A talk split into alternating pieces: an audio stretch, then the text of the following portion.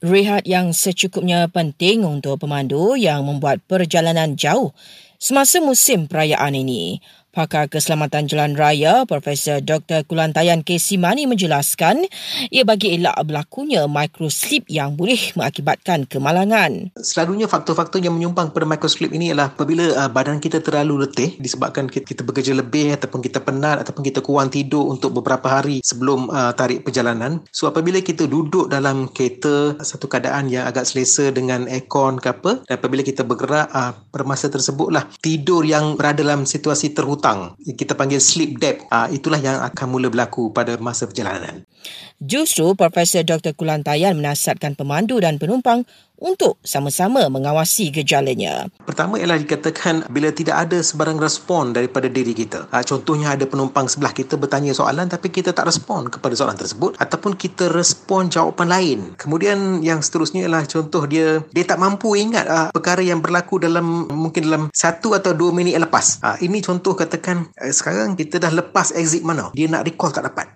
Pensyarah Jabatan Kesihatan Komuniti dari UPM itu seterusnya memberikan nasihat berikut. Sebaik mungkin ialah bergerak cepatlah kepada tempat yang selamat untuk memberhentikan kenderaan. Bukan di lorong kecemasan. Contohnya di tempat R&R ke ataupun di tempat petrol station ke apa tempat yang agak selamat untuk berhentikan kenderaan dan sebaik mungkin semua penumpang dalam kenderaan termasuk pemandu keluar daripada kenderaan kita berjalan kita dapat pengudaraan luar dan kemudian baru kita tengok sama ada kita dah bersiap sedia tak untuk teruskan perjalanan. Kalau kita rasa masih mengantuk sebaik mungkin kita tidur tidur uh, untuk lebih kurang 20 minit.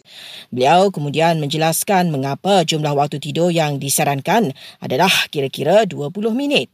Ini dipanggilkan short nap ataupun power nap. Dia lebih kurang 20 minit, maksimum 30 minit. Jangan lebih daripada 30 minit sebaik mungkin. Sebab kalau lebih daripada 30 minit, bermaksud dia dah masuk kepada satu era yang dipanggil deep sleep. That means tidur yang agak mendalam. Bila kita kejutkan dia, selepas dia dah masuk dalam deep sleep ni, badan dia akan rasa terlalu letih dan agak kurang dari segi waktu reaksi dia kurang dan kurang dia nak bagi tumpuan. Sementara itu, ob selamat yang dilaksanakan PDRM sempena Fitri selama 8 hari akan tamat esok. Ia antaranya bertujuan untuk memastikan aliran trafik lancar dan meminimumkan kes kemalangan jalan raya semasa musim perayaan ini.